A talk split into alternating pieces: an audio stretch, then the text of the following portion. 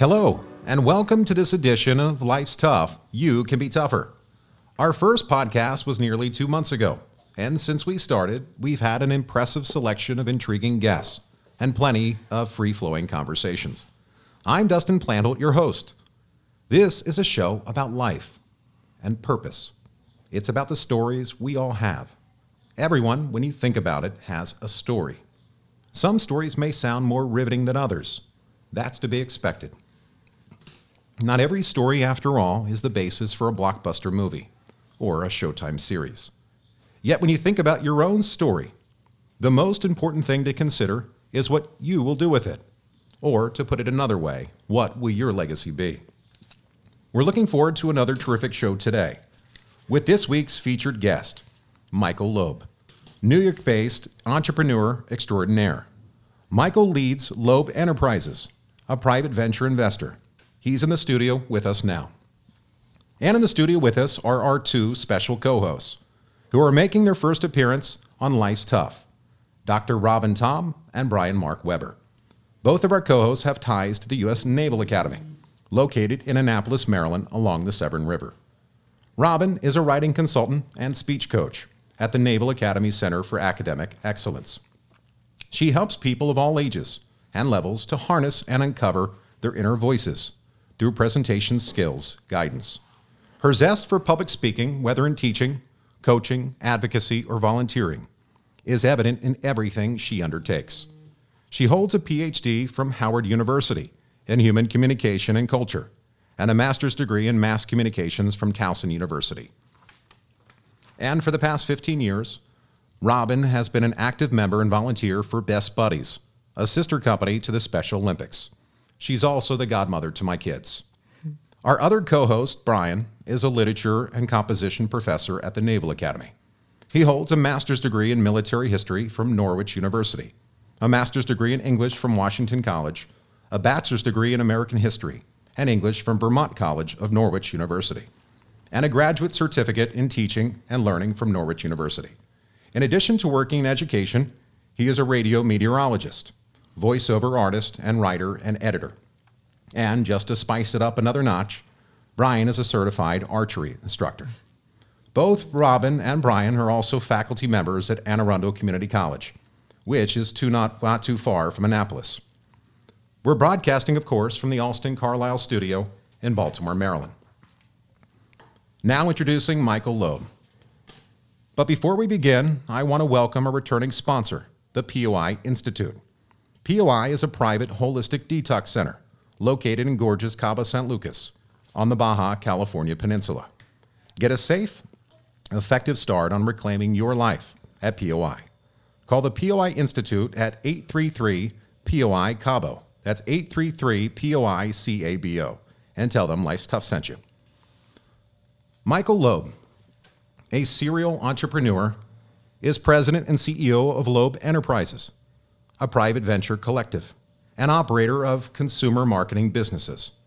Prior to the establishment of Loeb Enterprises in 2006, Michael was president of Synapse Group, now a wholly owned subsidiary of Time Warner. Michael co founded Synapse in 1992 with Priceline founder Jay Walker. Synapse became the largest seller of consumer magazine subscriptions worldwide, leveraging a revolutionary and patented continuous service model to remake the industry. Michael also assisted in the creation and early funding of Priceline. In 2019, Loeb Enterprises rebranded to Loeb.nyc and boasts a portfolio of over 18 direct investments, most of which execute from Loeb.nyc headquarters in Manhattan. Under Michael's visionary leadership, Loeb.nyc has established a new model for startup investments by pairing exceptional, strategic, and executional talent with passionate founders. Michael currently resides in New York City with his wife and children, and he's also here in studio with us today. Let's bring him on now, Michael Loeb. Hey, Michael, how are you doing today? Um, John, can you cue the applause, please? I mean, Yeah, that's our producer, so we're gonna have to throw in there something. Jeez. Are you that big of a deal? You have to have that kind of entrance. You know what? I, I, I'm not, but I have um, a, a very large and hungry ego, so, you know, I need some gonna- approbation Oh, here, man. Good. All right, I'm gonna throw it at you then. you did say, look, I mean, I'm just feeding it back to you, but I'm hearing about this um, impressive collection of guests, right? So I'm kind of like joining that pantheon of the impressive collection. So, you are one of the most inspiring people that we've brought onto the show. well, thank you very much. You also most dynamic, I must say. obsequious little shit, but anyway. but Well, we're looking for forward By to the the way, conversation um, with you. You know, uh, you only had a few malaprops in your introduction, and one is it, you made New York sound like Newark. Newark. Newark. Well, yes. that's, I'm from. I live we in are Baltimore. not What do you wanna Newark, dude. Newark. All right. So tell me, what is the York- correct it's way? New York. New Okay. York. New You did York. kind of Is it like the that. Didn't song it sound like People are- Newark? New It said- York? It Isn't there sound- a song Newark, behind it? right? I mean, It's you like know, when I lived in New Orleans. It's really Nolans. Nolans, right. So how do you say Baltimore? Do you say a Balmer? yeah, that's exactly what I say. That's that's what you do. That's Right. how Michael Loeb, by the That's way, what I pronounces say. You're a, Baltimore. You're you're a baller. A for baller. Sure. All right, so Michael, first question for you. We're going to start this up a uh, a really hard one. So, did you get fired from Time Warner when you were what, 36 or 37? And then also when you got fired, it didn't sound like you you didn't land too hard. The the company that you ended up starting did well. You sold it for I think 800 million.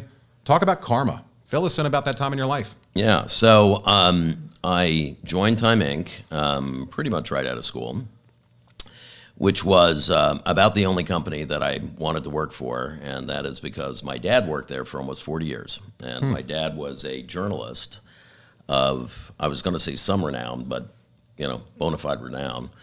Uh, was the managing editor of Fortune magazine. Before that, the managing editor of Money magazine, and before that, an editor at Time magazine, and really presided over some extraordinary episodes in history.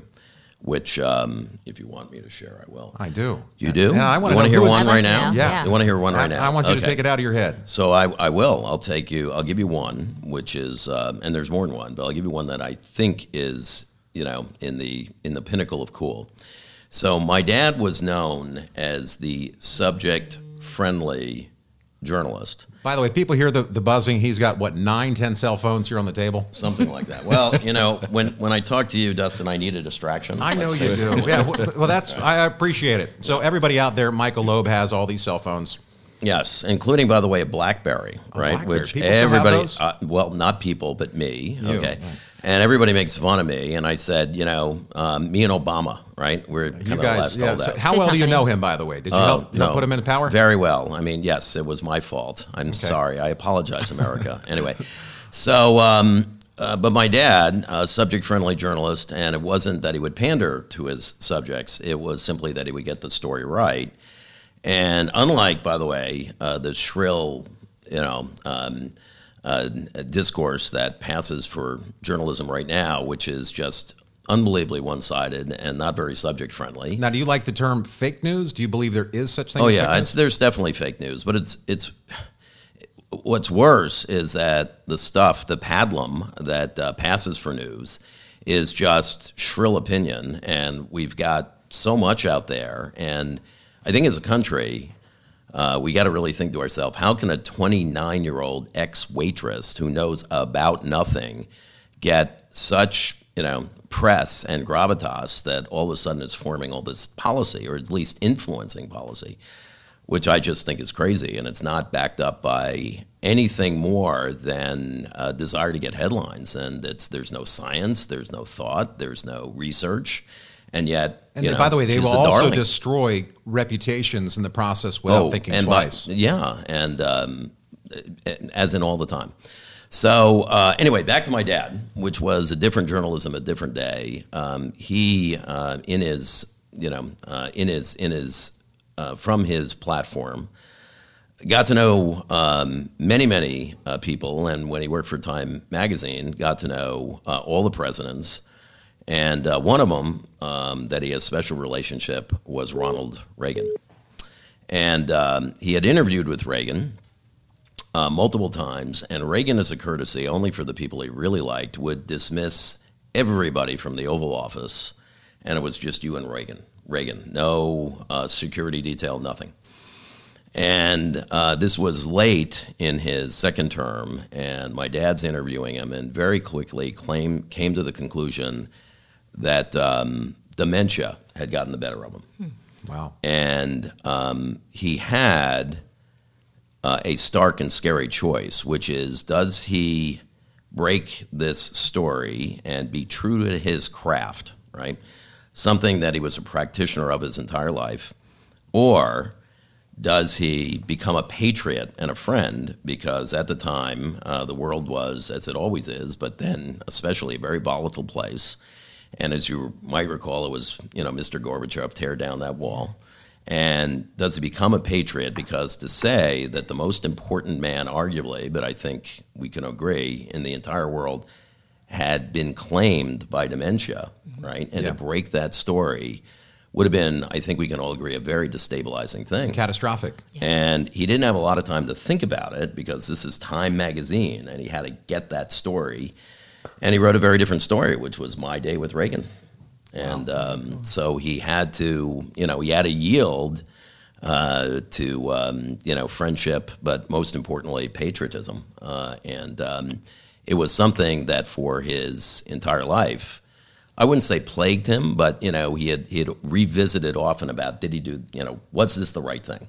Yeah, and, and so that doing the right thing Yeah. at the time, he did what he believed was the right That is thing. Correct. Yeah, I think that that's the correct. challenge all of us faces. How do you know you've never been in that moment before? Yeah, Have and you you ever been can't- faced with that? And I think, by the way, well, one way to be at peace with it is, uh, you know, look forward and not back. I mean, I think you can kill yourself um, revisiting all your decisions in your life, and I think you um, you try to avoid those things. Tell me you have a collection of everything he's written. We do have um, something of a collection, but um, we donated a lot of stuff. Uh, we donated a lot of stuff to the um, uh, SUNY uh, Stony Brook, and they were um, they were on it. And when my father passed away about a year and a half ago, they did get in touch with me. And my dad didn't go to Stony Brook. He went to the University of Missouri. Um, he was one year behind Sam Walton, by the way, Really? which is yeah. Yeah. And uh, Sam Walton, this is another story. There's many Marshall stories, but Sam Walton would never talk to the press, and it became known that he was going to die because he had bone cancer and he was on the clock. And what he wanted to do, Sam Walton, in the last year of his life, is visit as many stores as he can. He had a little Cessna, and we go puddle, puddle jumping. And my dad called Sam and said, Sam, you know, um, we're both, you know, Missouri grads. You were one year ahead of me. And um, chatted him up a little bit. And he said, look, now is the time for you to get a book out, right? You need to get a book out because, you know, the fact of the matter is you are one of the most important uh, commercial figures, you know, in the planet, you know, in the 20th century, and people want to hear that story. And um, uh, after uh, several conversations, he reluctantly agreed. And the only way he would agree to do that is to allow a reporter to be his co pilot, you know, going up and down, flight after flight. And while he was flying, he was also talking. Um, much to the horror of the reporter. And um, the Sam Walton, well, first an article came out in Fortune, but then it was followed up with the famous Sam Walton book. But in any event, um, yeah, so I uh, followed my dad at uh, into Time Inc. Uh, I didn't have the talent to be a journalist, so I became a business guy. How'd that work out for you? Uh, that well, actually, in the beginning, quite well. Um, I was um, I had the good fortune of working at Sports Illustrated, and I Swimsuit edition or I I knew you actually were gonna had something I knew Yeah. Here we was go. waiting with that. I had to dig in. And by the way, uh, you know they've advanced um, exactly their thinking, and they want you. Buster, well, remember, to there, pose. uh, Thank there, you I, I'd Yeah. be the next. uh, I mean, Right. but remember, there was You a can go time period- topless, by the way, Will they do that now for men? Will they Uh, allow us? uh, Uh, is that know, too PC? They're or- going to insist on you, by the way, is what they're Uh, well, uh, look, So um, anyway, I had something to do with the expansion of the swimsuit issue because at the time it was it. just eight pages inside a regular issue, and I was the guy who, you know, would look at all the sales of everything, and I would Yeah. see newsstand sales, newsstand sales, and then this in giant, you know, giant spike. Yeah. it all went that up. Yeah. You're, you're the game changer. Well, you, did know, you you're also giving much pick, too did much you credit. Pick, did you pick the talent I, too? I, I actually did some other things with some of the models. we created um, Super Shape Up, and which was really cool product, but it was a video Super product, Shape Up. Super Shape Up, and it was Sports Illustrated Super Shape So Up. like a Jane Fonda type Kind workout? well, you know, it's interesting that you say that because in the day, the only thing that was out there was Jane Fonda, which was no pain, no gain. I mean, it was horrible, right? But or instead Richard of, Simmons. Richard I- I- Simmons, Aren't you a fan? I'm a big fan of Richard knew Simmons. it. I, I knew you were too. I, can I have been for many years. but um, but there really wasn't any product out there that embodied you know what the outcome should look like and f- forget about the process nobody wants to see the sausage being made i mean you know we just want to have the sausage and um, but super shape up was each model had their own video So how do you do something that's never been done before? Oh, Like, how do you even that's easy. decide how to do it? but uh, that's that's easy. But I, I what what I was, I, you know what? You keep interrupting me, man. I anyway, know, it's fun. But um, I did. Um, I am the inventor of the. Um, I am the inventor of the sneaker phone and the, The football phone. phone, Yep, which were both premiums for Sports Yeah. Illustrated. How about And, Jawbone? um, Isn't that also a cool company? Did you, did you make that one? No, up I too? didn't Well, make there's that an one. earlobe, and there's There some is- other things in your office. That's that- true. that- we got are- a lot. We got a lot of that in my office. But um, anyway, I was um, tapped to because I launched uh, SI for Kids. I was tapped to uh, uh, take a look at a, a project uh, without a home, and that was Entertainment Weekly. And um, I happen to like it as a concept. To me, it was take the three big sports and swap out the three big forms of entertainment.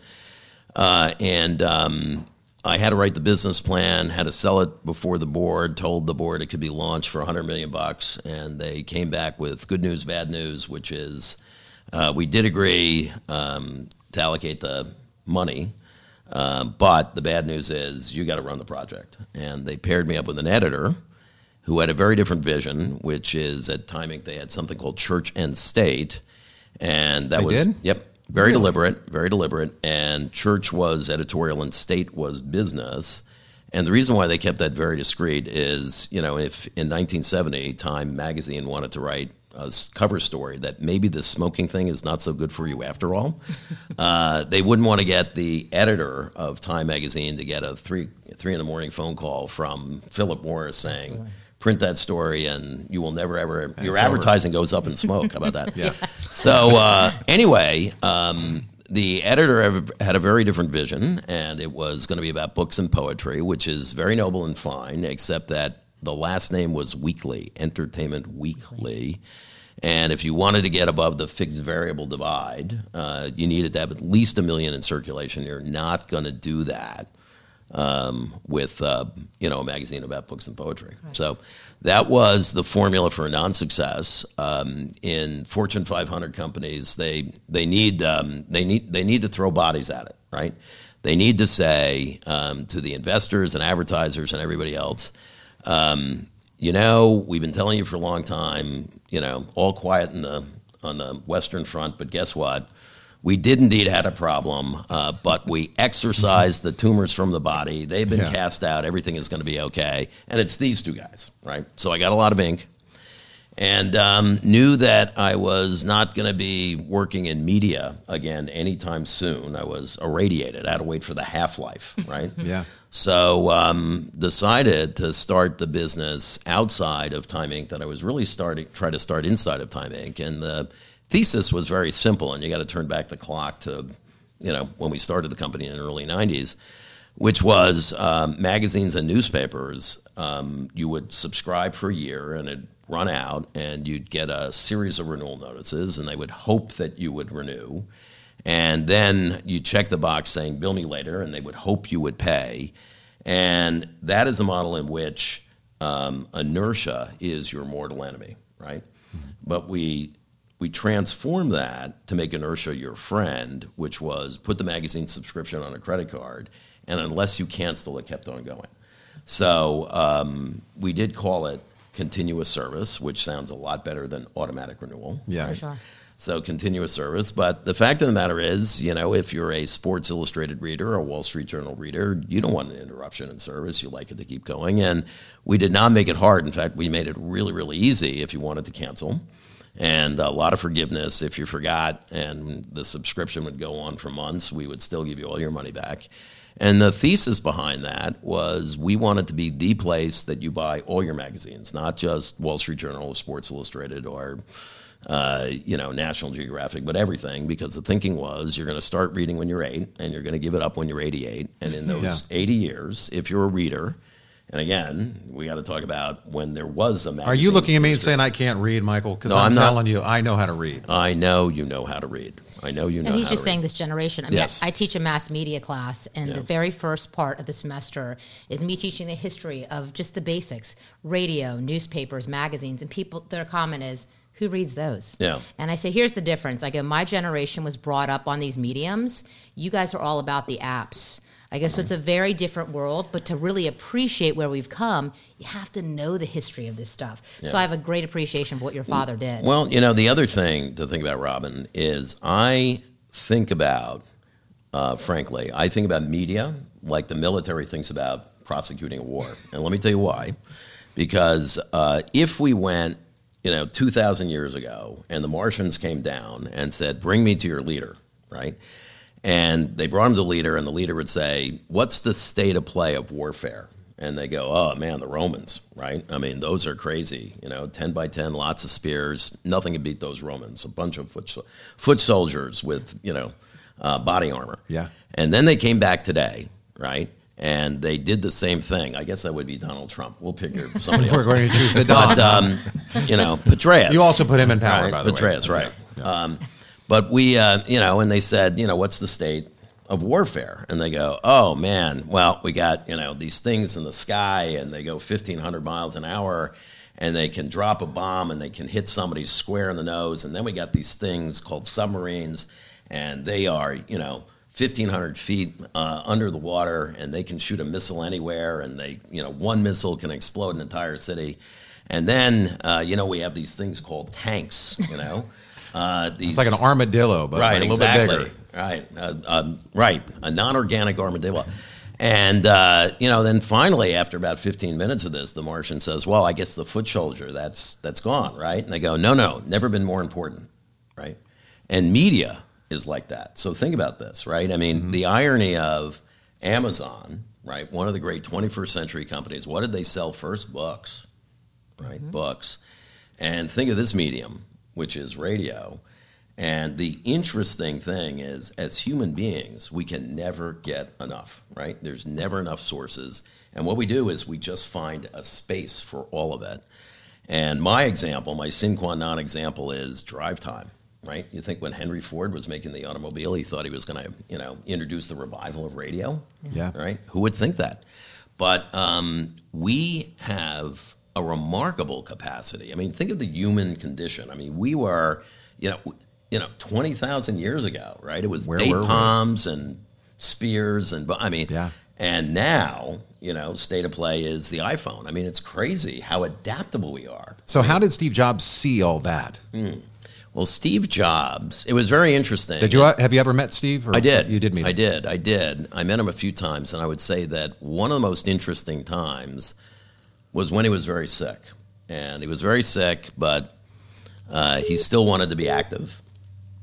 And um, uh, what was interesting about that Steve Jobs is, you know, he knew what the end game was, and he was he was remarkably vulnerable, right? And I mean that in the hair down, here are my mistakes type of way, which is you get a lot more out of a person. Good lesson for you, Dustin. You can confess to. All right, I'll All right. throw it at me. So, but um, it was, uh, yeah, no, it is interesting. But Jobs, Yeah, well, you're a jerk.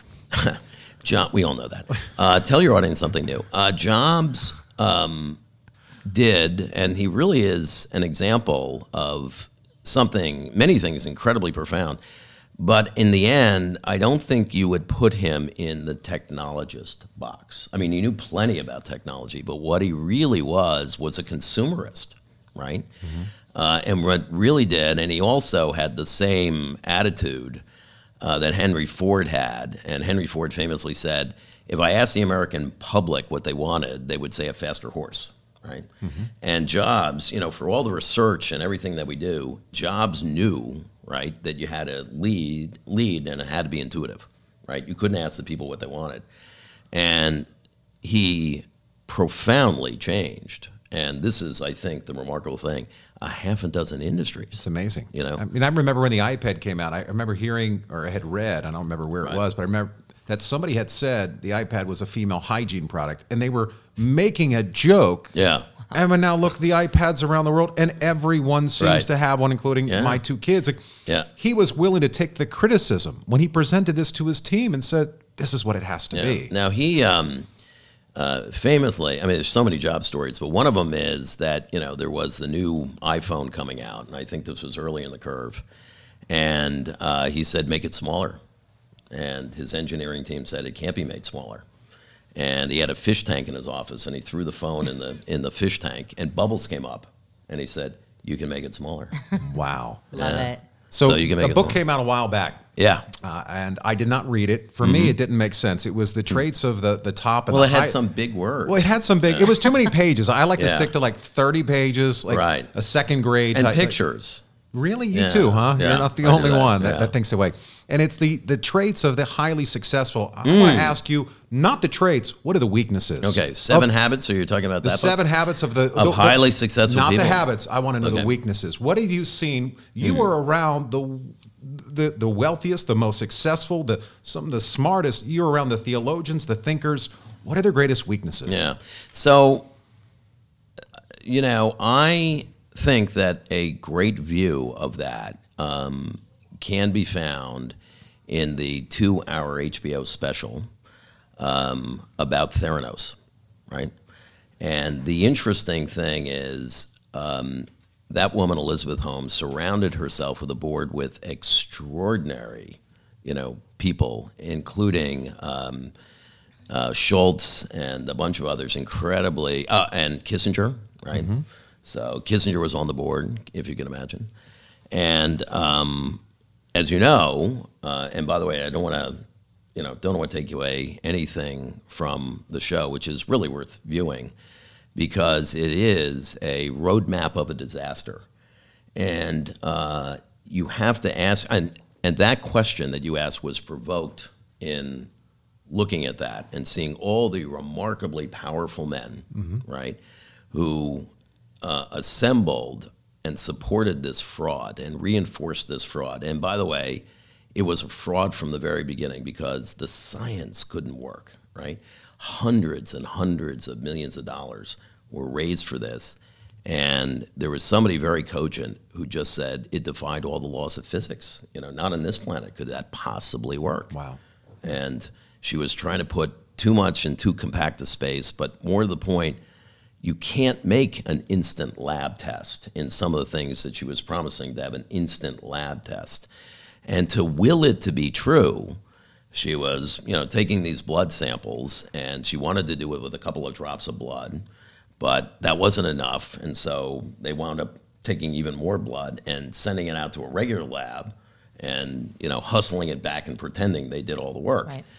Um, But the question is, how could all those powerful people, powerful men, believe? And that is, by the way, one of the key weaknesses, right? So um, it is amazing that people can fall for charm. Look, I mean, I think you're the real deal, Dustin. Anyway, Oh, people on. can Keep- fall no, for no, charm. seriously, keep on going. People, uh, no, but I, it's it's uh, people hear something fantastic and they want to, They believe, want to believe. And the other thing they don't want to do is, you know, they don't want to rain on somebody else's parade. They don't want to be the one. I mean, and there's a reinforcing error because they look at it and they say, well, everybody else is believing this shit, so They- I they guess I got to do that too. So, um, So well, then what happens when in life? And I read this years ago. It was a probably for me one of the biggest quotes is that one of the worst things that can happen to a person is that their dreams come true because what happens next? Yeah. So you're around people where their dreams have come true. yeah. What happens next? Well, that is um, that's a very interesting. That's a very interesting question, and I will simply tell you that I have seen the following narrative: that um, there's a company, and uh, there's a team, and the company uh, was an artifact of the genius of the founder and maybe two or three founders. And then there are some collateral human beings that all had, by the way, a very specific and very important role. But that role was purposed just for that application. And then there is an outcome, and they make zillions of dollars, right? And they believe that it was them, but it wasn't. And then, uh, and these, you know, are, are people in their 30s. And then they believe that um, they're all that and they're worth this much. And they don't think about it as, oh my God, I won the lottery, right? Yeah. They think that that's how much I'm worth. And then, you know, they decide, well, shit, I got to get employed. And somebody comes along and says $300,000, and it's like, are you kidding? I made 1,000 times more that in a day. Yeah. Right? I'm not going to How do you go back when you've been so far? And there is a there is a saying. Um, we, we we have to reform the words, but it was how do you go back to the farm once you see Gay parade? But it's a real problem for people because they, frankly, you know, want to believe, and one of the things they want to believe is their own bullshit. And I think one of the things, and I'm humbled. said. I am humbled all the time because I live in a world uh, where I find people smarter than me all the time, and I say that with all humility. And you know, these are just brilliant people. Now, there's a lot of brilliant people. That the je ne sais quoi that I can often add is how do you commercialize that brilliance, right? Oh, that's a wonderful thing, but how do you commercialize that? And um, but it is humbling, you know, to see this. uh, You know, I think you might have an IQ of 470. I mean, you know, your IQ is higher than your FICO score. I don't know how that happened, but um, Are, are you sure? yeah, but they're you know they're just geniuses. So I think what you know it becomes very difficult. I mean, you know, you believe your own PR, and boy, that's such a bad mistake, right? And you can't, and, and, and you just are going to make terrible decisions if you believe that you're that guy that um, you know you can make anything work. Yeah, what, what I found with you being in, uh, hadn't visited uh, Loeb Enterprises, Loeb NYC, dot NYC headquarters, is that you've built a community, Mm-hmm. that you've put people around you, not just who are smarter than you, but people that look up to you and people that well, that's you can pretty help. goddamn hard. I'm So how do you- five three, dude. Well, it's well. Look, and I, I stand next to you, and I, I feel Right. that You're I- tall, right? I, I Okay. kind of feel like I could put you in a baby Bjorn. I- uh, so back back to the office. Right. back to the office. By Would the I way, be, would I be am gonna right I'm- between your two boobs? Would you 'Cause do that? I I think know- you'd- the I- I'm going to do a little TITS. Right. Can you I'm- shave can I do- some of that chest hair because that's going to be a little uncomfortable. Well, I, I you know? thought women like gray hair. Isn't that that Anyway. it? No, I'm sorry. Okay. I, when I walked into Loeb.nyc, you had done something. You had created an invention, probably one of the greatest inventions in the history of inventions.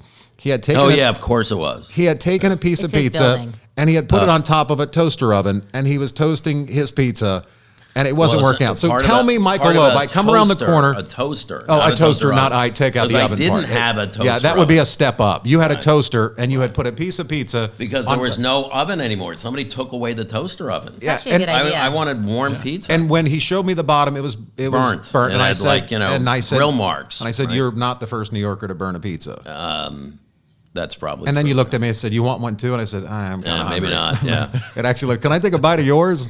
Well, That's you the equivalent of me taking Jiffy Pop in college and putting it on the radiator. Okay, now I know why I got the baby born invitation. Yeah, it was but- the pizza, right? But walking Okay. through your building, there's so much energy. Mm-hmm. How do you create that? Uh, you don't. Um, basically, what you do is you let the people create it themselves. So um, you just make an environment where, by the way, safe. Now, what do I mean by safe?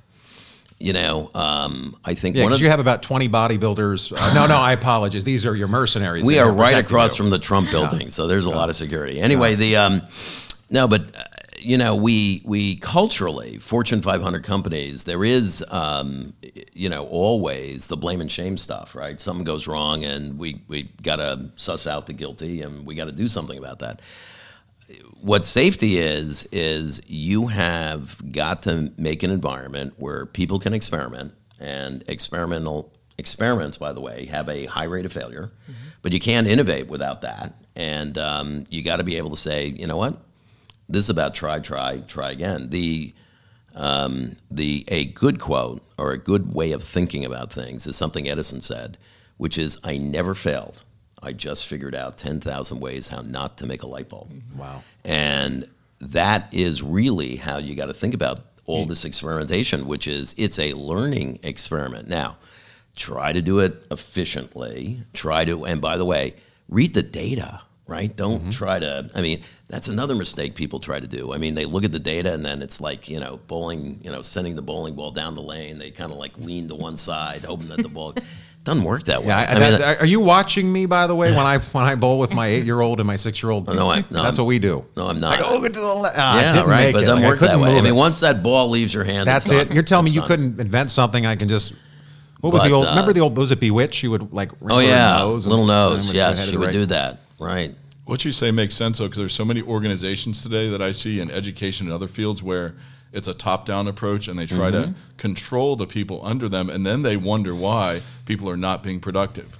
Yeah. And so it makes total sense that if you free them up to make mistakes and to innovate, that that would uh, Yeah. turn out to be a better result. So Brian, I'm going to listen to you because I think you've been in school for about 40 years. Yeah, he, Well, has I- been there a I little was- bit. uh, Let's bring it down to Reader's Digest to a college dropout. Right. I mean, Can I you think. throw it back I mean, at me? what Oh, I'm this guy, to Michael. Michael's this a college guy, dropout. What this guy wanted to have is more letters behind his name. He wanted like one it. for every Can you goddamn bel- alphabet. Did you letter. believe that intro? That took I what, know. two pages, two and a half. was so you're really talking scary. about Robin's No, no, intro. no. We, Yeah. had, we had to cut stuff out. she has the just too much. PhD. That's what I'm striving for. yeah, you guys are. Yeah, we're all struggling to keep up with Michael here.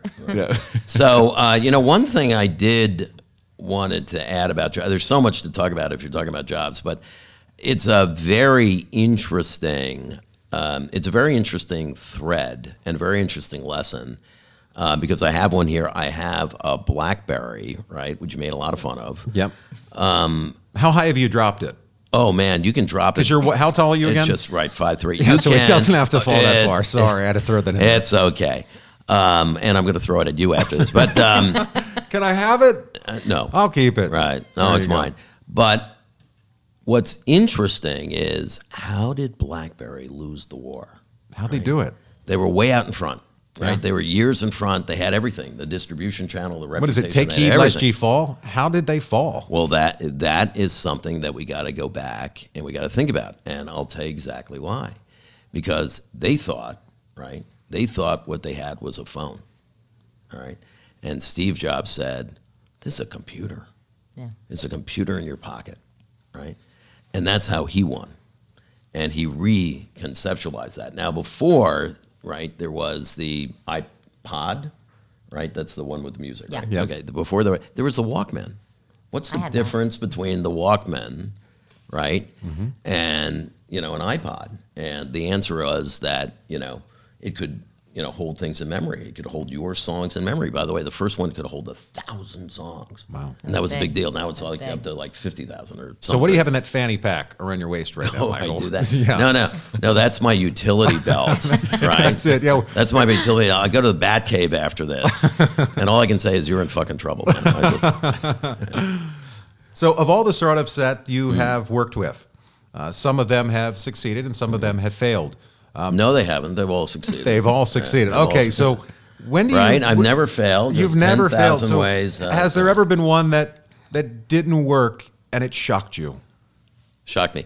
Uh, the answer to that is no. Um, and the answer to that is if you're level headed about all this stuff, and I try to be, then they can all fail, right? Um, there is uh, there's always that chance of failure, and as soon as you're in the can't fail mode, uh, you know you're screwed, right? I mean, you cannot be a good custodian, a good steward. Quitting's not an option. Quitting is quitting is an option. All right, When? but it's really not. But you see, it's not quitting. What it is is pivoting, redirecting, doing something. It's about highest and best use. But y- y- you, and again, thinking of it as quitting is the same. Put it in the same box as failure. It's not that, right? It's I learned something, and with this new knowledge, I'm going to redirect, and I'm going to take that time and capital, and I'm going to put it to better use.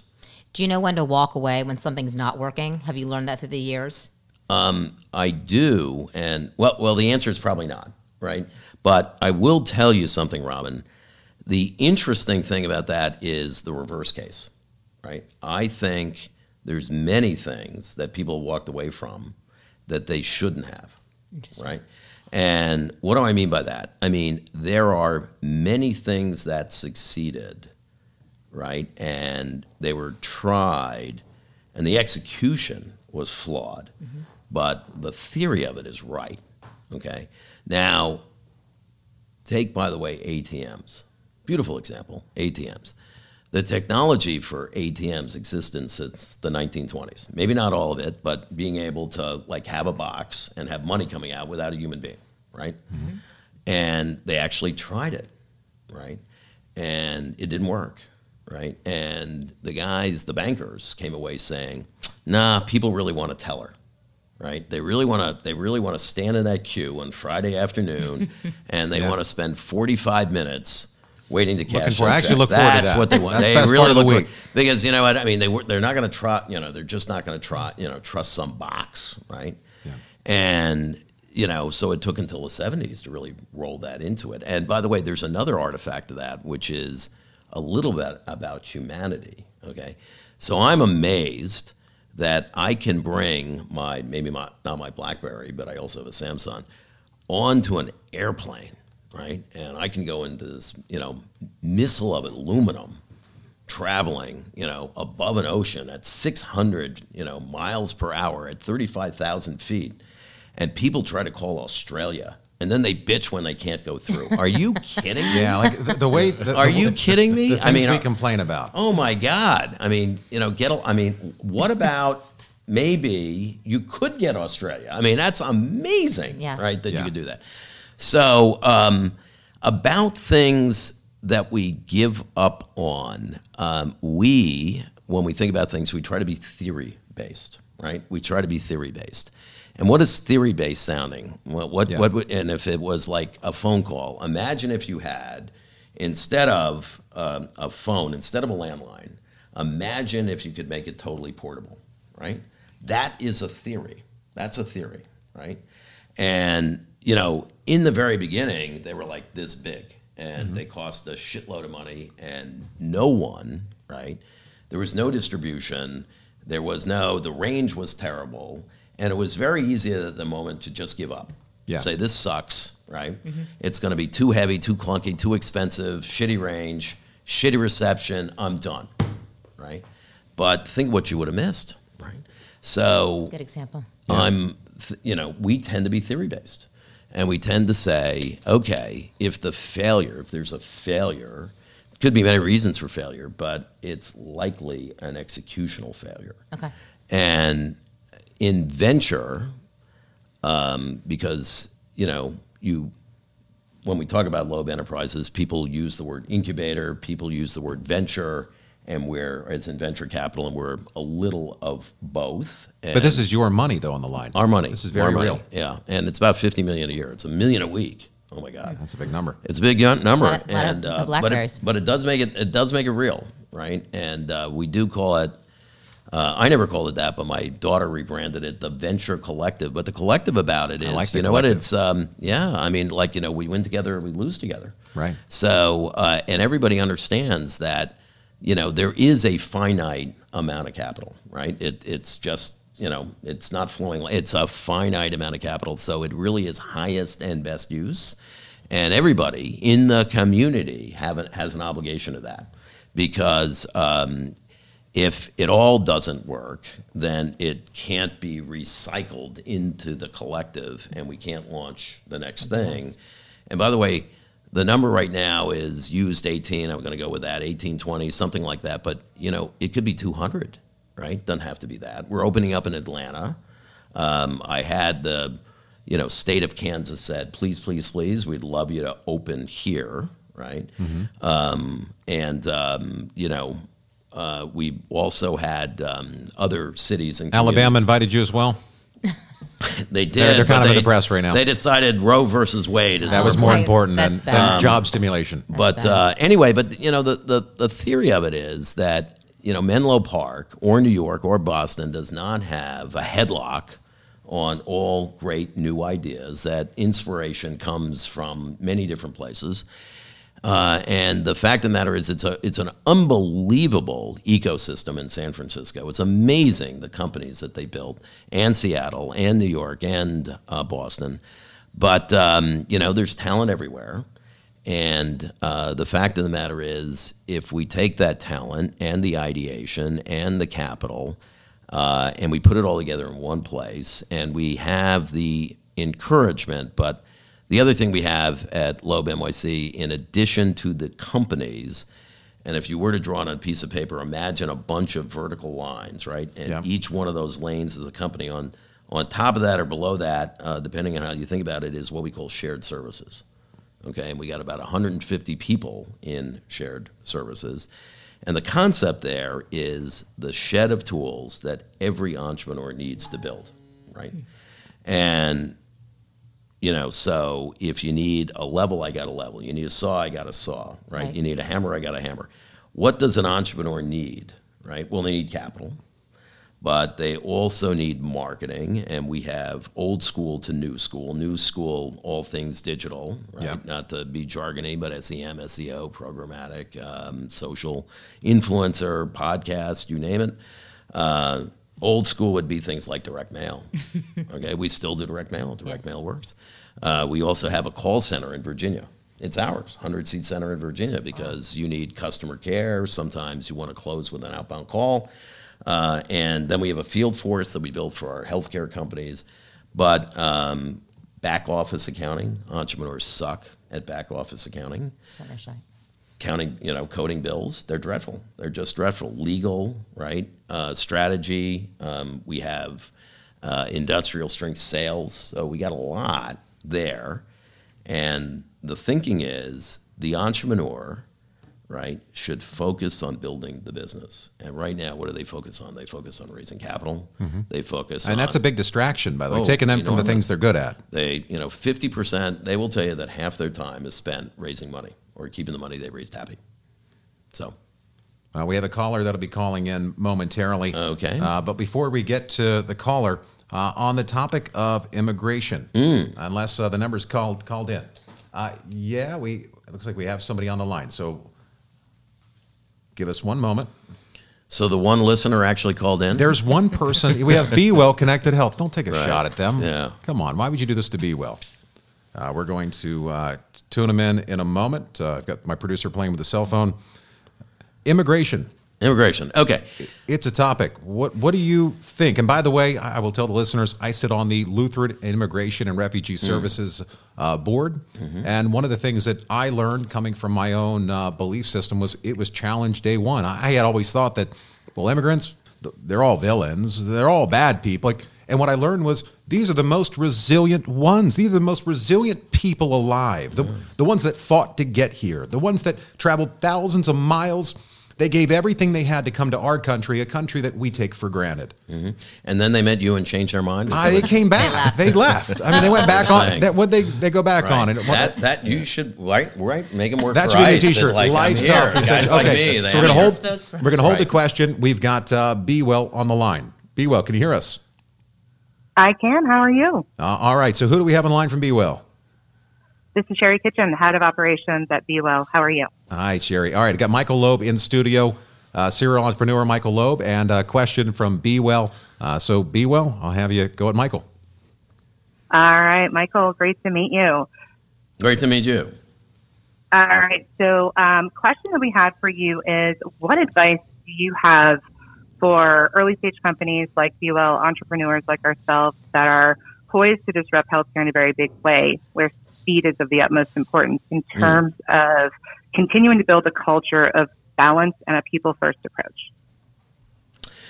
Well, um, I don't really know what a people first approach is because when you have a startup, it really is twenty four seven, and you got to make a bunch of sacrifices. And um, you know, work life balance um, is uh, something that um, you do have to sacrifice.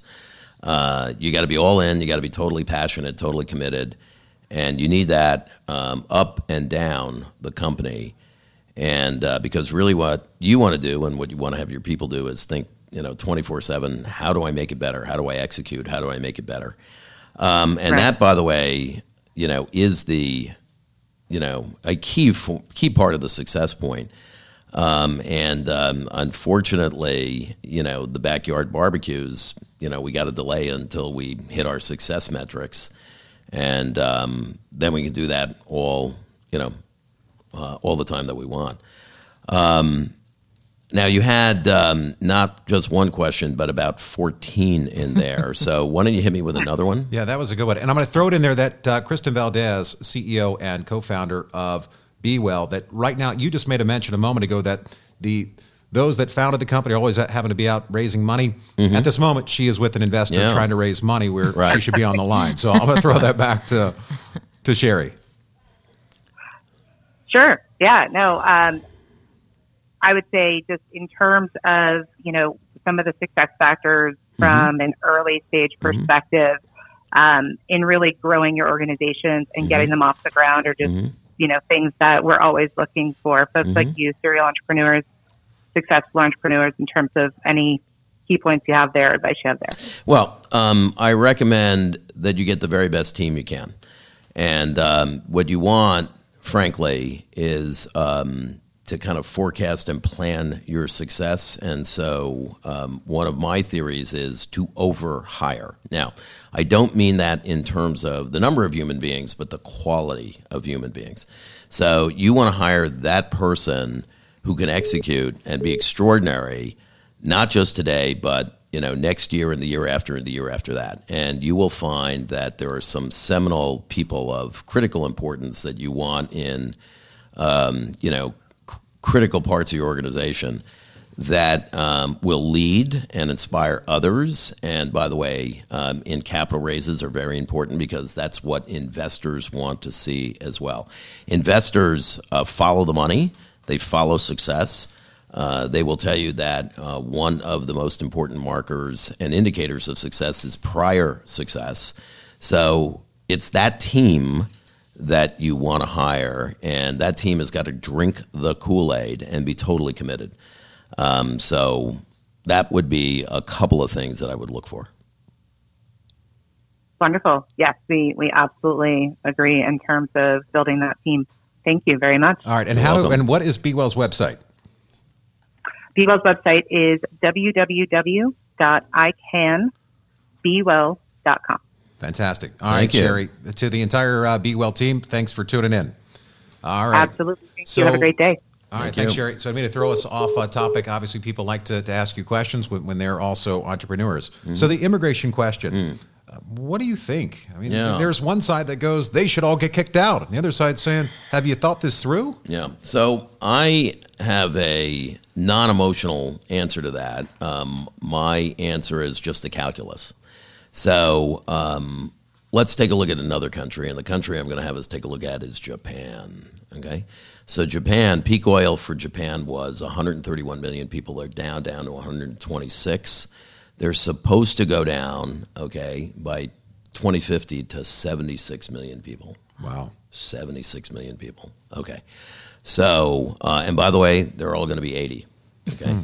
now, in Japan, they have about 300,000 Koreans that they call foreigners, except that they've been in Japan for hundreds of years, right? So this is a country that, you know, anybody from the outside, you know, the body re- rejects the transplanted tissue. They cannot import people.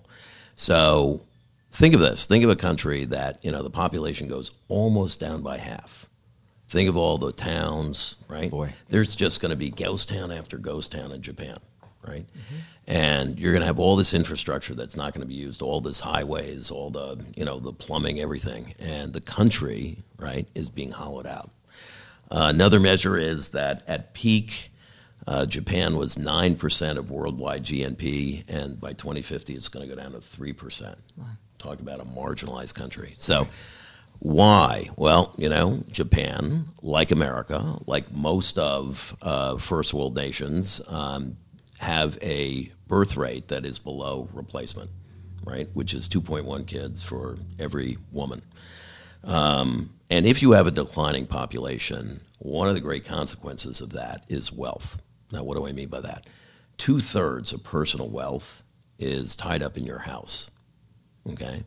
And guess what happens, right? There's this little thing called supply and demand, right? And if supply, right, is static, but demand goes down, prices go down. So if population declines, guess what happens to the value of your house? Fewer buyers, right? Mm-hmm. Goes down. So it is not just an article of faith, it is a requirement for this country to keep on growing for the expectation of everybody in this country, which is we want a fulfilled life, right? We want to have a good and sound retirement. And you're not going to get that if your single biggest asset on your personal balance sheet is declining in value, right? So for me, it starts with that calculus. And then we get to other practical applications. If you look at companies like Microsoft and Google and Facebook, they have outputs all over the world. Outposts. This is me. That's Michael Loeb's phone. Sorry, is that phone that. number One- seven or no, four? no, no. That's that's the Samsung. So, All right. they have outposts all over the world. And uh, why do they have outposts all over the world? Well, if Muhammad can't go to the mountain, you know, then the reverse has got to be true. They got to go where the talent is, right? So, and why? Because we have immigration policies that make it very difficult for the talent to come here. And what a bloody shame, right? Because these are the people who are going to work three years, five years, 10 years at Microsoft. And then guess what they're going to do? They're going to spin out and start their own company. And they're going to raise capital and they're going to hire 10 people. And then that's going to turn into 100. And then that's going to IPO. And those 100 people are going to be millionaires. I mean, isn't that what it's all about? What a story. Right. That's what that this happens. country is all about all the time. All the time. All the time. If you look at the founders, right? If you take a look at, you know, the founders of so-called unicorns or whatever, and you look at those faces, oh my God, what diversity, right? There's Asians, right? A lot of Indians. I mean, oh my, and there are a lot of first gens, and they're starting huge and valuable businesses. It's crazy, right? And that's what this country is all about. And that's what this country has to be all about. There's a guy, I think I got this right, Lester Thurow. He's an economist at Harvard. He wrote a seminal paper about 30 years ago, and it was titled, Should Michael Jordan Cut His Own Lawn? right? And you know what? Yeah. He came to this wicked, crazy conclusion Michael Jordan shouldn't be cutting his own lawn. Right. Right? You know why? Not highest and best use. And not only that, there's a hazard. What if he goes over his toe? That would be really bad for basketball, right? Sure, there's a Okay. consequence. There is a consequence. And what, of course, it was, was a metaphor for this country, right? So it was should we be pissed off that we're not making sneakers in this country anymore? And the conclusion is, you know what? That's okay, right? That's okay. Why is that okay?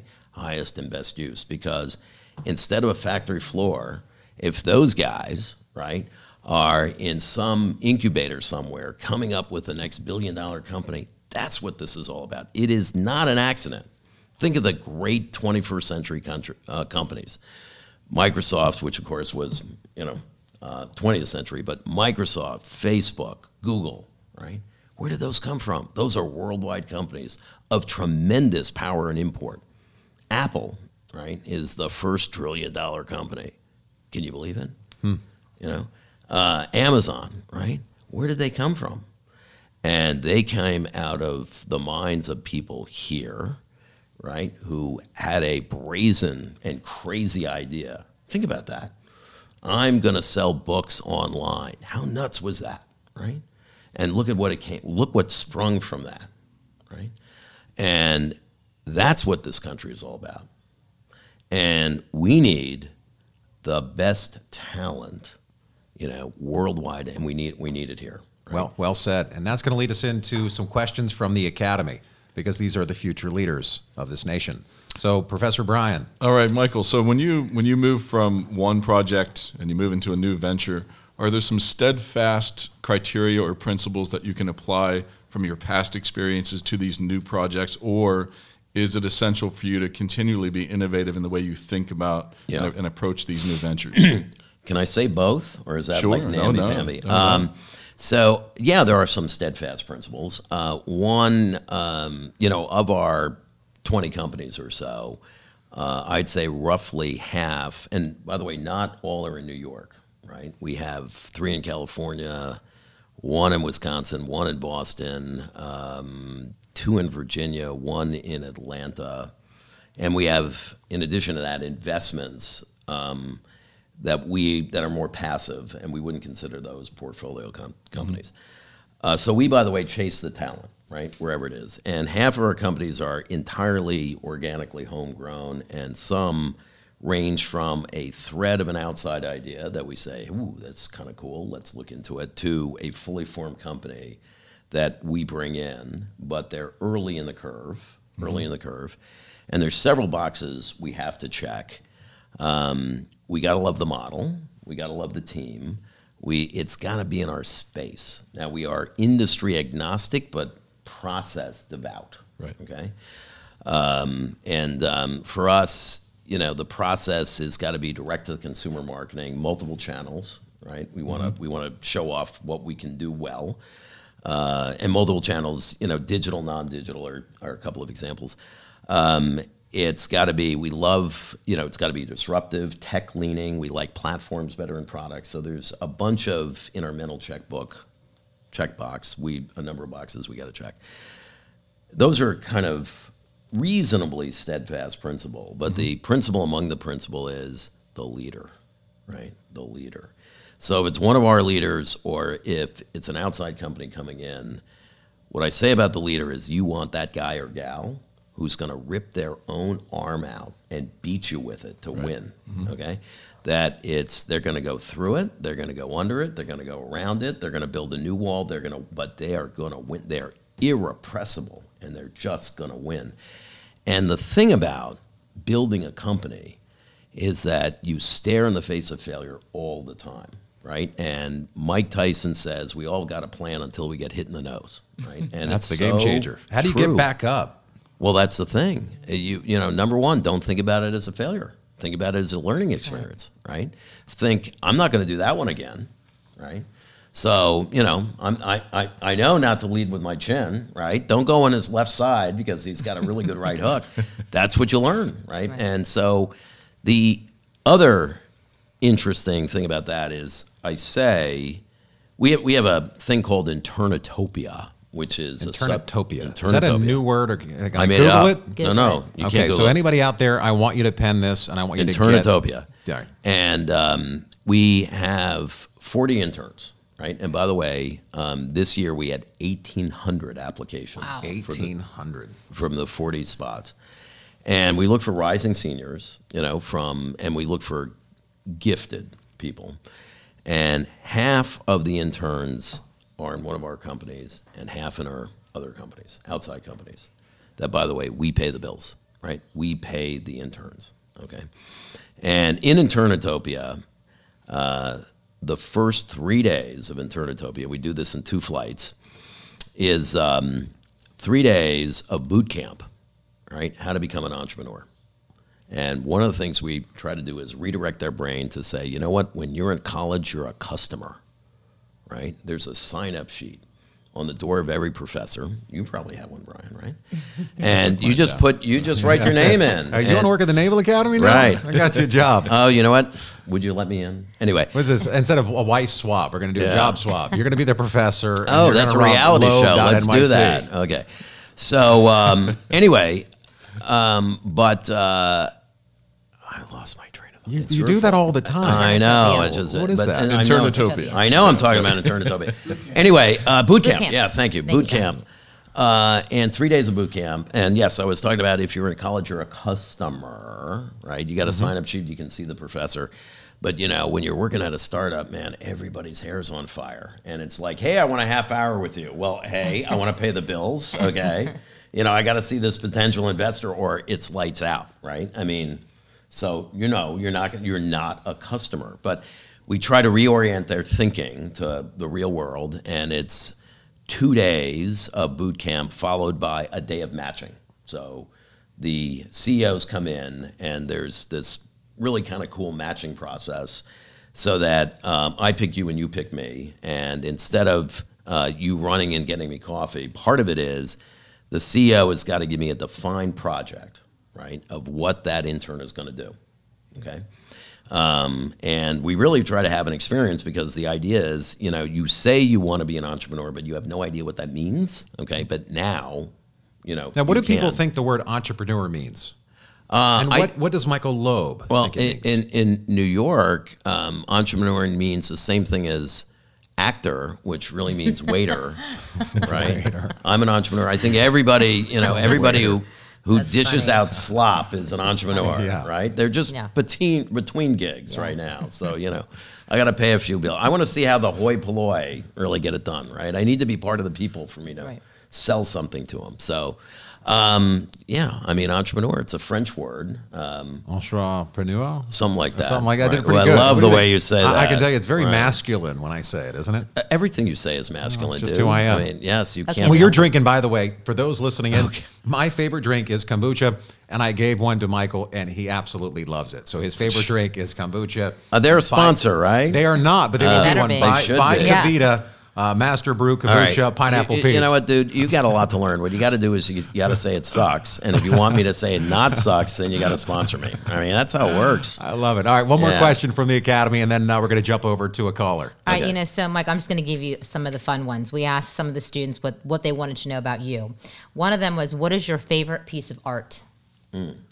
So before I get that, I'll get to that. But I, I interrupted myself, and now I remember what I was going to say, um, which is um, one of the things that we do have, right, which is kind of cool, is we have an expert poker player, like uh, you know the guy who won like the biggest pots ever, right?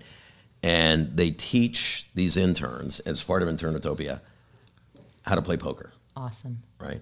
And the reason for that is that Are you, a card counter, by the way? I am not a card counter, but if I did play poker, I would be. Um, but the reason for that is it's about it's a metaphor for decisioning, because if that pot in the middle is your life savings, you are guaranteed to lose, right? And if you're that entrepreneur and you think about it that way, you're just not going to have clarity, right? You can't think about it in any other way than it's a bunch of plastic chips in the middle, and you need that detachment to have clarity of thought, right? So um, that is one of the things we do in Internetopia. We teach everybody poker, and they got to learn how to bet. They got to learn how to bluff, right? Because you know how many you know how many few people bluff, and you need to be able to bluff all the time. Really Because well. You're negotiating with somebody on the other side, and you're saying, "Holy shit, I need this order. If I don't get it, I'm dead." And if they hear that, it's like, "Oh, that price, it just went in half." Desperate, yeah. Right. So you can't do that. And it's like, look, you know, factory's terribly busy. Maybe I can fit you in, but you got to say yes right now. yeah. Okay. It's like the real estate agent. I'm telling you, if you I don't know. buy this, the Shit. person that's going to be walking in the door In fact, you're very lucky. I had to beat him away before he walked in here. barely survived. I'm sorry. Favorite piece of art? Piece of art. Yeah. PETA. Yeah. PETA, You wanna PETA talk art. about Well, or you wanna no, right to the piece of art? dude. You know, you're the one who said Newark. Okay, You did, Shit. Dustin. You All said right, that. all right. Slip of the tongue. I caught you with PETA. All right. So, um, favorite PETA. Uh, well, you know, bread or what are we talking? Yeah. Well, you know what? I like it crispy. Do you? Yeah. If you're going back, Are you to like that do you like hummus or are you Hum- I, I'll do hummus. Yeah, hummus? Yeah. You know about hummus? The- I'll tell you about hummus. Tell us. There's something that you, by the way, it's a new startup idea. hummus. Throw it out there. What's Uh, your idea? chickpeas. Uh, we're just gonna grind that up. Okay. Uh, but hummus, by the way, is a sneaky fatty food. Most people think like you know Super the- healthy. Super healthy, right? But if you look at the Your- fat your content, temple, hum- I so mean, it's it's, terrible. I mean, I look. They say good fat. Really? I mean, this guy has got good fat all over his body, but Weighing in at Yeah. 192 pounds. Not bad, man. Six percent body fat. Dustin, Wow. you're not gonna be Michael able, Loeb. You're not going to be able to walk out of here with your head's going to be so big. I'm telling you, this is pretty good. I got Michael need kind of this. filling okay. up. Favorite piece of art. Yeah. favorite piece of art. Um, and favorite piece of cheese because I do like Ooh, cheese as mid- well. Oh, really? the good stuff. What do oh you my think? God! Oh, Midnight Moon. Do you know about Midnight Moon? No. So where do you find this? I'm gonna send you some. All right. So to our caller who is listening in, you're going to have to give me some Midnight Moon. I will give you. Okay. So back to PETA. Midnight Moon. All right. It's good with PETA. All right. PETA. Okay. Um, Midnight Moon.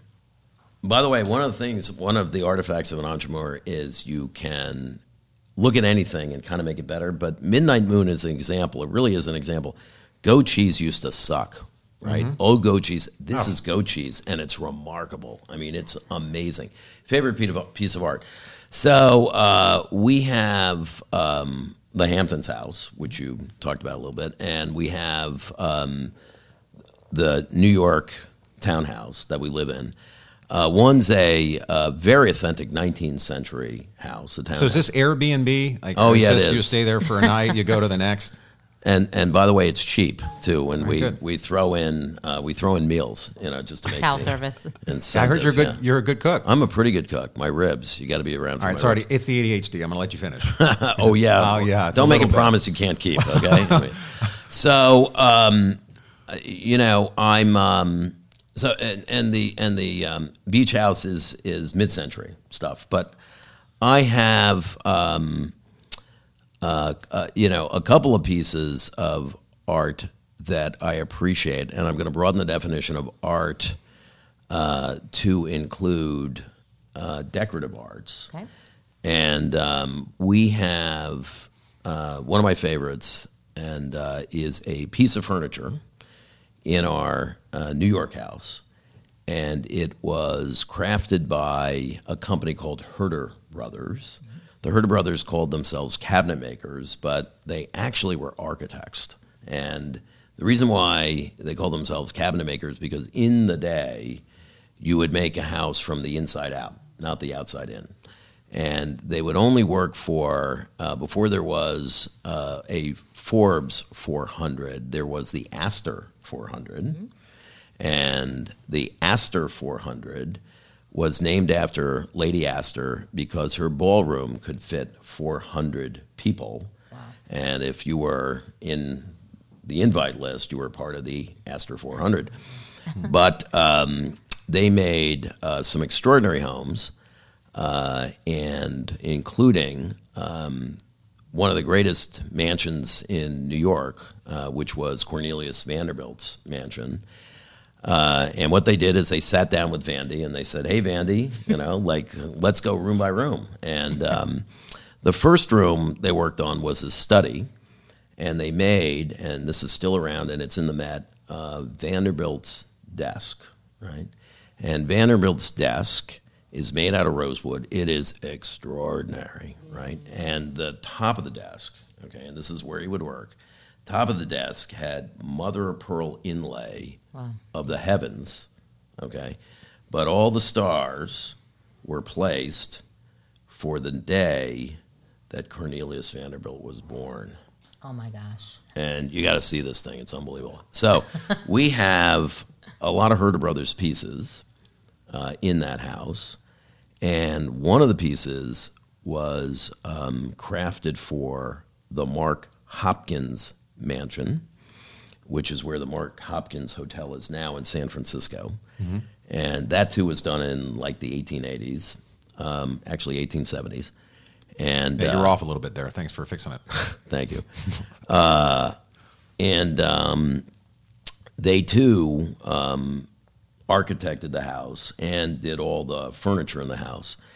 And it was this extraordinary home was a victim, as most of the housing stock was, of the 1906 uh, earthquake and fire.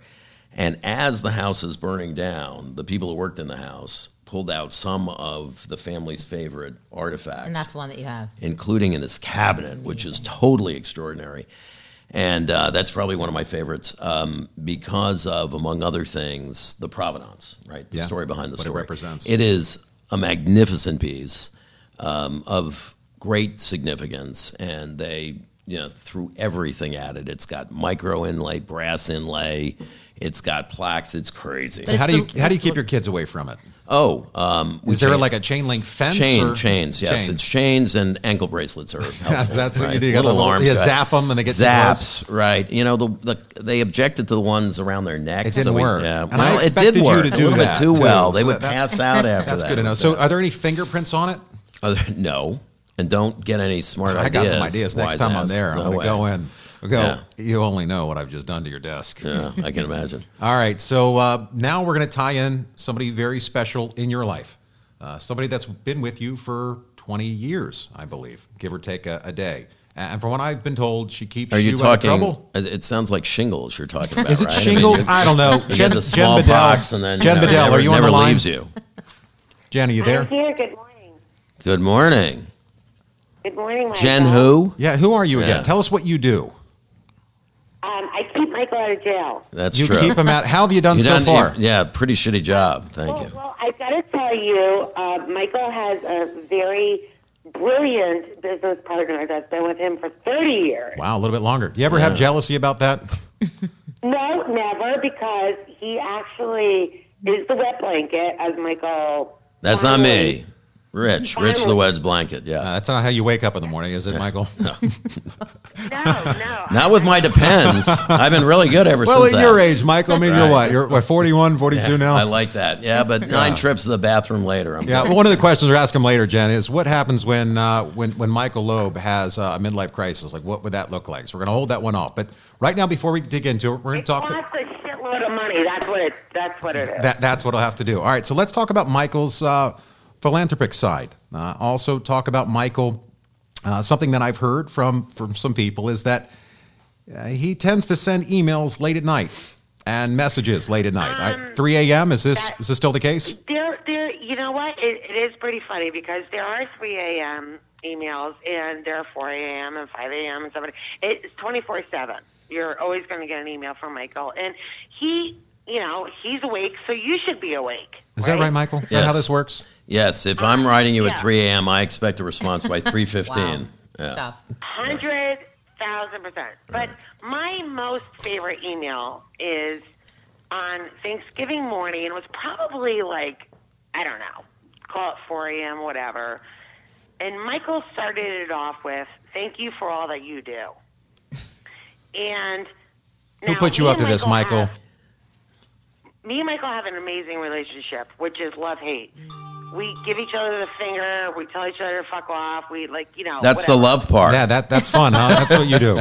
Are you in my home? Is that, how did you know? But but at three fifteen or ish in the morning at Thanksgiving, it said thanks for being smart and on it. Thanks for anticipating. Thanks for being my 24/7 365.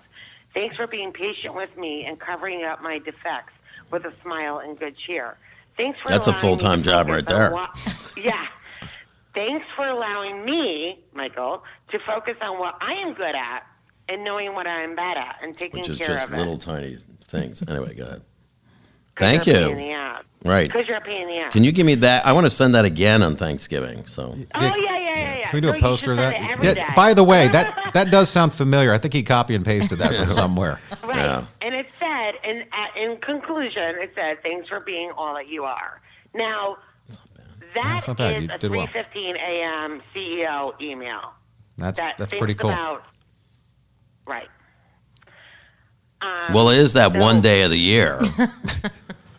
oh, I got an easy only job. I can be Oh, a God son of a bitch you, for Michael. Thank you. You 364. gave One day I got to be nice. I can do that. You're a softie. You I know. Right. one And by the way, I emptied it out at 3 a.m. Right. You know, Oh, at 3:15, I was a bastard again. All right, go ahead, Jen. No, I just wanted to say that's actually Michael is so he's a chameleon. He can be cranky, he can be awesome, he can be an asshole, like whatever, but it depends on the day. But every day he doesn't stop moving. He doesn't stop thinking. He doesn't stop entrepreneuring, you know? And that's what makes him unique and amazing. Wow. And our enterprise truly fantastic. Well, I can tell you, and you know this, that you get the best of people and you get the worst of them, and the best of Michael Loeb is quite amazing. Um, we- Well, and he's also philanthropic. so let's let's talk about that. Um, and before I, I allow you to, to continue with what, what we're about to announce next, uh, for those of you that, that know a bit of my story, in 1987 and 1988, I was sent to live in foster care. Well, the problem was because I was a little boy that had too much dysfunction in my home. My father had been sent to prison and my mother had left the family. I wasn't like all the other kids, and so I wasn't able to live in the home with my sister. I got sent to live in a place called Casa de Amparo. It means house of protection. Well, I knew it back then as, as my home.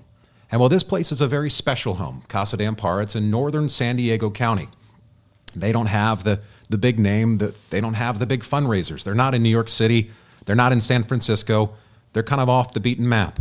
This place is a unique place. This is the children that have nowhere else to go. I couldn't live with the other kids. My sister couldn't be there with me. To this day, there's a nonprofit in San Diego, former Special Forces, Navy SEALs, Delta Force operators, Army Rangers. They come every single day to guard this facility, to keep people from taking these girls that live there. These girls have been taken, put into sex traffic by people that brought them either into this country or that took them on the street. They can't go pick up groceries. They can't go walk without having somebody watching and protecting them. In 1987, there was a kidnapping. My father, as I mentioned on one of the prior episodes, uh, had been a member of a, a notorious gang. He took me out of the facility. He couldn't leave me behind, as he said, leaving your child was too much. Well, now they had to build walls, and now, right now, they're raising money to build even higher walls to keep the people that want to kidnap these kids for the wrong part to kidnap them. And Michael Loeb has a home that all of you that have seen the TV show Billions on Showtime, it is one of the most impressive homes that I've ever witnessed and I've ever seen and that I've never been to. But Michael Loeb himself has done something so special. There's a home, a website that we're going to be launching called Casa de Loeb. Casa de Amparo was my home. Casa de Loeb is Michael's. When Michael and I were together a couple weeks back in New York City, he was showing me this home and he said, I want to help people. I was with a group, Sergeant Rudy Reyes and some other Marine recons, uh, at the Explorers Club, and it was a fundraiser. And Michael didn't have a website. He wasn't bragging about his house. He was saying, I'd love for people. Maybe you can bring some of the people here. And an idea hatched that night that Michael and myself and, and Jen, who's on the line, that we were able to put together. What if we were able to take this home and what if we were able to raise money for those children? Well, the month of May is Foster Care Awareness Month. Most people have no idea that even exists. There's over 430,000 children right now in the United States that do not have a home. They are in a foster home. They are being abused and neglected. They are being mistreated. They will have a lifetime of trauma. When Michael was approached by Showtime, he didn't keep the money, he donated it. This is his personal residence. This is a place where he has worked his ass off to get. People look at people successful and they go, the entitlement. Well, they should give. Michael's a giver. Michael has given from the very moment he started to earn. He gives back. Casa de Amparo reached out to me. I'm not on their board, but they're a home that I stayed in. And with Michael's help now, we're going to be making an announcement with Miss uh, Jen Bedell's talented voice. And we're going to tell you what we're going to be doing to help support an upcoming gala. That's going to be in November uh, in uh, San Diego. And we're going to be now raising money using the people in our circle, the influencers in our community, to help build those walls around Casa de Amparo, to make sure that every single child there, and I believe this, and I know Michael does as well, and Jen and our listeners, that every child deserves a safe and loving home, a home where they don't get kidnapped by bad people. They don't have the money. They've got to raise right now $1 million to build a bigger wall to keep bad people away from these poor, innocent children. They want to raise the age to allow young girls to stay there into their late 20s. Girls like my sister, my sister died. This August will be five years. She didn't have a home to go to. She was living on the street. She was an addict. She was broken. She had a lifetime of trauma that followed her. She died at the age of 33 years old and left three children behind. With the support that I'm asking for all of our listeners, and that Michael and the other people that are involved in this next venture to raise money for these children of Casa de Amparo, these kids who are neglected, I ask you now, please tell your friends about what we're about to tell you next. The website Casa de Loeb, House of Loeb, the house that Loeb built. You heard his story. He was not handed anything. What you think because you have a family member with some education or a position that they get you ahead in life? No, it takes grit. It takes resilience, and the resilience is in your code and it is calling you to give everything you have. Michael said it best Dustin, all it takes is all you got. That I choose people based upon are they willing to do anything? And anything doesn't mean hurting, lying, stealing, cheating. No, on the contrary. It's you know how to do good. You know the right thing, and that is you're spending my money right now. It's from my heart. Work harder than me. Give everything you have. Michael's become an expert on the companies that he's working with. Many times he knows more about the own businesses than the entrepreneurs do. So, with that, Jen, I know it's a way to do a handoff. Please tell us how Casa de Loeb, how the Jen Bedell Foundation, and Life's Tough, what we're going to be doing in November, and what this looks like. Well, I'm going to just I'm going to say two things, and I'm going to hand it over to Michael because Um, after all, it is his home. Oh, yeah. and that was beautiful, by the way. But um, you said you said one thing that caught my attention. You said it's not spending, and it's not spending; it's giving. And I think, Michael, I have that right. If you'll agree, um, it, there is no there is no spend when you are giving to uh, such a community and such an amazing group of people and like just even the staff. Like think about the staff. I know there's children and Aren't they like, incredible? god bless them and but the staff too. Like they they are uh, just as amazing and you know hardworking and incredible. But what we're going to give to the gala is you know two nights at michael's house is a treasure it's you know Google it- Michael it- Loeb's Billions house. For those of you out there, Google his house. it's it's cathartic it's therapeutic it is um a place to stay and just you know and we just want to give back to the kids so if one you know lucky couple or whatever can can actually like come out and do that and just to stay at michael's house to give back to the kids that's all we want Well, that's michael i'm sorry if i'm not doing it. No, no, no. It sounds like uh, this is going to be auctioned off. Do I have that It- right? It is. And last Right, year, we, yes, last Michael, year the yes. whole gala raised, and we're hoping to obviously crush those numbers. But last year they raised, independent of what we're going to be helping them with, two hundred and sixty-eight thousand. So that was their goal this year. That if we can just do two sixty-eight, Mm-hmm. wow, that, that gets us on our way. And um, so, and michael i want for us to kind of be out there in november that'd be pretty cool well, at, at the gala is what you're referring Yes. to, right? Yeah, So I think cool. um, I think what this sounds like, uh, just to put a point on it, uh, Jen, is um, that we're going to auction off a weekend, Correct. and um, Yes, two nights, Michael. two nights, uh, and with uh, Alice and with Edith. right. You know what I mean? Like we'll so with uh, Alice being uh, the chef that we use often, so you get a chef. Etod is uh, the driver, so you get a a driver. personal house driver. Yeah. Now, and of course the staff.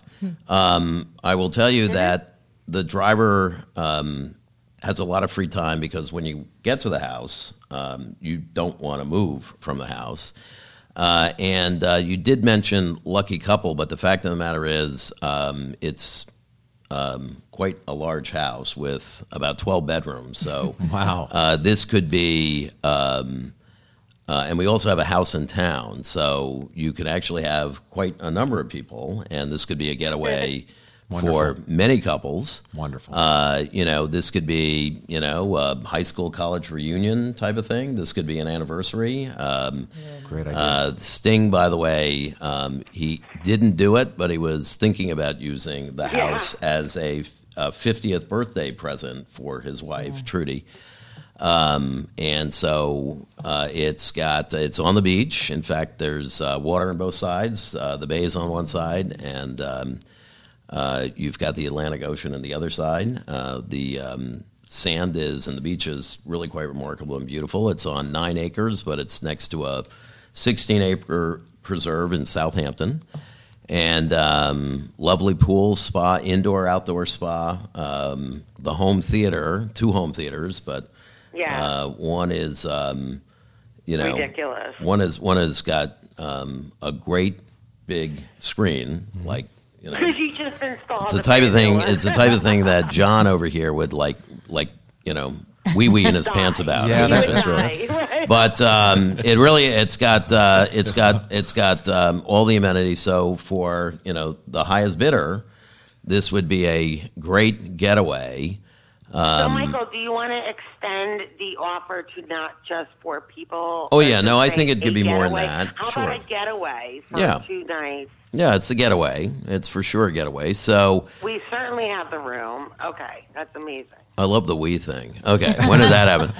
so, um, but in any event, the uh, yeah. So uh, uh, That's amazing, It's Michael. got uh, tennis court, basketball court. I'll throw in some tennis lessons from my favorite pro, Fantastic. and um, you know, uh, there's um, a lot to Like do planning there. everything. Yep, A Bentley. It does have a Bentley. Try not to crash it. you could drive a Bentley. So those of you who have always wanted to drive a Bentley, drive Michael Loeb's Bentley. Which, We have a uh, Bentley. Yeah, convertible. Bentley. We don't. Convertible, which is a lot of fun. Anyway, so there you go. But that is um, fantastic. It sounds like a wonderful, wonderful cause. It- it and, really you is, know, Michael. For you, Dustin, and uh, it couldn't be more personal. And It really is. that is, uh, you know, we talked about entrepreneuring and entrepreneurship, and um, that's key, right, to being an entrepreneur is that it is personal. And by personal is that you have dedicated yourself and your team to a success, to a cause, something that you really believe in. And some of our best entrepreneurs are exactly that. And we've got uh, many examples of that. The one that comes to mind is um, uh, Bobby Brannigan's company, Mercato. And Bobby, when he was in college, built his first company. Um, and uh, what it was is he saw a bunch of textbooks stacked up uh, at the uh, college bookstore, and he said to the guy behind the counter, "What are you going to do with that?" And he said, "Well, we're going to rip the covers off and ship them back because that's what they would do. They would destroy the old product." And he said, "Hell, you are." And he got in touch with the publisher and said, "I can, I can get those sold for you." And he built that into a company that he eventually sold for seventy-five million bucks. And this is uh, his current company, Mercato, is his second act. And um, Bobby uh, grew up as the son of a butcher in the Bronx. And from eight years old, he's pushing a broom.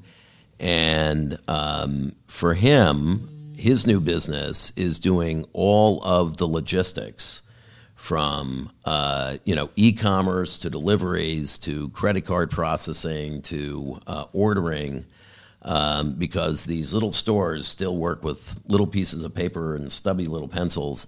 And he does he's built the entire back office because there's about 38,000 such Wow. stores butcher shops fish stores cheese shops with midnight moon uh, organic grocers um, but um, you know, and they just don't have big boy logistics, and that is what his company is doing. And you know, it is amazing when it's a passion project, and it's amazing when you are working with somebody who just grew up there. I mean, the stuff it's in his DNA. You know, sawdust. You know, bleeds from his veins, but you can't teach that right? You can't teach that. And it's an authenticity and a sense of mission. And Justin, just hearing your story about you and your sister and living there, you know, I know for you that this couldn't be more authentic and more more gritty and more real. And um, I know uh, this one spot is uh, in good hands because it's in your hands, and you're just going to get it over the finish line. And uh, then when you do, you can teach Donald Trump, Trump a thing or two about building building a wall. We're gonna build a wall.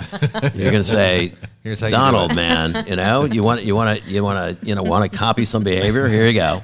I got it. What are your right? intentions Look at to mine. build the wall? It starts Right. with that. So, uh, but anyway, um, Michael. it is uh, boy, what a what a what a wonderful story, and um, there is something about human beings that when it's that real, uh, they're just going to make it work. And you're one of those guys. You're just going to make it work. You are going to get this one over the finish line, and or die trying. But you know what? I wouldn't bet on death. I'm going to bet on that. you because I, you're just going to do it, man. Well, with you in my corner, I can't fail. Well, even if I wasn't in your corner, you couldn't fail. But um, if uh, I'm going to be in that corner, you're going to be with me because you can be my bodyguard, Let's do and it. that would be fine. I got your back. Good. Jen, thank you so much for for dialing Thanks, in. Jen. Thank you so much for everything. And and again for the listeners on lifestough.com, the there will be a link to Casa de Loeb. Uh, Casa de Loeb will have, and while we prepare for November being the big, uh, you'll also be able to submit your bids now. So we're going to run that number high.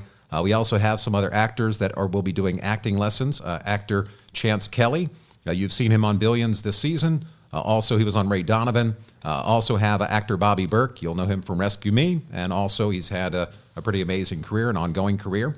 He'll be also giving uh, acting lessons uh, in the area as well. So check out the website. It will be up in the coming weeks. Uh, so with that, Jen, thank you again, my dear. Thank you, guys. Love you, Dustin. Love you too, babe. See ya. I'm a little jealous. That wasn't bad. I never got really to, nice. nobody said I'm babe telling to you me. what, how cool is that? All I got She was likes me. Kamacha, right? All Did I get right, a so babe? I- You I- get, th- you get gave me 3 a.m. poison. How do we? I mean, how do we even end on, on such a note? So, last question: Mm-hmm. Who is the toughest person you knew or you know?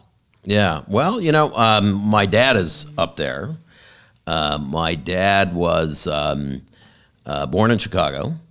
Uh, his uh, grandfather, my great grandfather, uh, came over from Germany in one of the German Jewish immigrations. Uh, and um, uh, Ben Loeb, uh, who lived to 93 um, and had, you know, I think about 16 wives. No, it was more like four. Uh, but only out of that, only one is, uh, they would say in the legal profession, stirpes, only one child, which was my grandfather. But uh, my great grandfather uh, came over here, uh, went to Chicago, and um, uh, as the story goes, uh, he was a young man. He was walking down the street, and all of a sudden, this horse and carriage is bolting down, and he chased it down and um, caught up with the carriage and the horse and stopped it. And following that was an entourage, including a big fat man who happened to be the mayor of Chicago, who wrote, uh, as the story goes, in the back of his business card, please give Ben Loeb every courtesy. And he was able to get a horse and a cart, and he went into the scrap business and um, created um, a huge company, which my grandfather ran into the ground. And my dad, who was also the only child, uh, was supposed to take over. So it was um, the Jewish version of Sta- of Sanford and Son, if you remember that. I do. So instead of Redd Foxx saying Elizabeth, it was Monroe. Loeb. Monroe Loeb saying Sadie. Anyway, so um, uh, he decided um, to um, uh, not do that. Um, buck all the family pressure of going into the business. Uh, again, the only kid, right? Supposed to go in the business. So I was going to die with my grandfather, which frankly was a good thing, and um, went to the University of Missouri. Didn't know if he was going to uh, follow either journalism or math. He was good at both. Uh, then um, decided that he really wanted to unravel a mystery, and the mystery was how could Nazi Germany happen, right? So he was the product of German Jewish pre- parents, and of all the countries that assimilated Jewish people, they were most assimilated culturally and um, uh, otherwise. There were many, by the way, Jewish war heroes. I know that sounds like an oxymoron, but there were World War One, and you know these people were slaughtered like everybody else. And so, uh, to solve that mystery, um, he uh, worked for United Press International, but um, took an assignment in Germany where he met my mom, who was German and Catholic, uh, and at the time a Pan Am stewardess. We called them that then. Love it. Uh, if you um, couldn't be a Hollywood starlet, uh, you worked for Pan Am. And so right, um, they met there in Germany and they then took a year long honeymoon. This is, by the way, one of the great scams of all time. It could have been called Marshall and Peggy's. Her real name was Ermengarde, but we don't talk about that. Marshall and Peggy's beautiful honeymoon uh, because they uh, he was syndicated in 400 papers, papers around the country. Wow. And he had a little brownie camera, and he'd take a picture, take a snap, and he would write about the pyramids. And there was little tiny Peggy in front of the giant pyramid. And I said, Dad, this is like such hokey crap. And he said, You know, I got to tell you, back in the 50s, you know, they didn't know about the damn pyramids, at least not in Ames, Iowa, right? Right. So um, the, they had the year long honeymoon. If I was um, born in a timely fashion, it would have been Tokyo. Uh, but uh, as Jen, if she was still online, could tell you, I'm always late. So um, we made it as far as St. Louis, Missouri, uh, where my dad got a job at the uh, St. Louis Globe Democrat, and then uh, a year later, Time Magazine, where we moved from St. Louis to New York. Um, but um, anyhow, I was answering story. some That- sort of a good. question. Well, It's a good story. That uh, that now leads us towards the transition at the end. Any final words you have, Michael? oh my God, Jesus! It sounds like anything a else you want to find? This is going to be the end of you, man. This is, this is the last interview Michael Loeb will ever do. Really? Keep- it short, that- maybe 18 do I sign, seconds. is that like an eight, uh, like a contract? That's a of some threat. Sort? That is a threat. That's right. is You a can never be on another. Like You know this what? is I going to have to be the bar. You know, and and for everybody who's listening and not looking, you should see this guy's guns. So you don't man. want, I- I you don't want to be this. threatened You're- by you're this actually man. making me feel really I good am, about I'm- myself. I'm, feeling harassed right now. You should. think I, mean, it's a- I'm threatening you with my it's a eye. loss. You know what? I Right. actually rolled my eyes so many times during the show. I actually got a headache. Right, So. right, and it's my fault. Yeah, I'm like, oh, there's another All eye roll. I'm Oh, going to sue you for harassment. You sue me for a headache. How much? 50 million? 100 At million? What do you want to go with this? All right.